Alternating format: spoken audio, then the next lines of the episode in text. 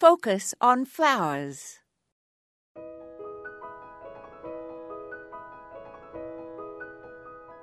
As the cold weather comes in my Midwestern garden, I grow somewhat mournful because it will be some months before I will see the results of the bulbs I planted this fall. I remind myself of the old Chinese proverb that says, "Keep a green tree in your heart, and perhaps a songbird will come." And there are also the flowers for the Thanksgiving table to think about.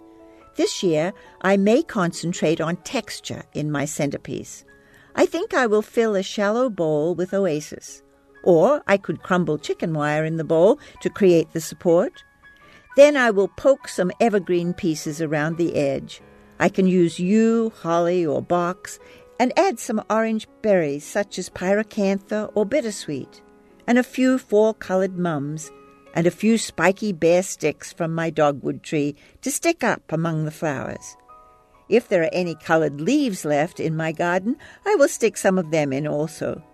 The main thing is to keep it all low enough so it doesn't interfere with diners' views of those opposite them at the table.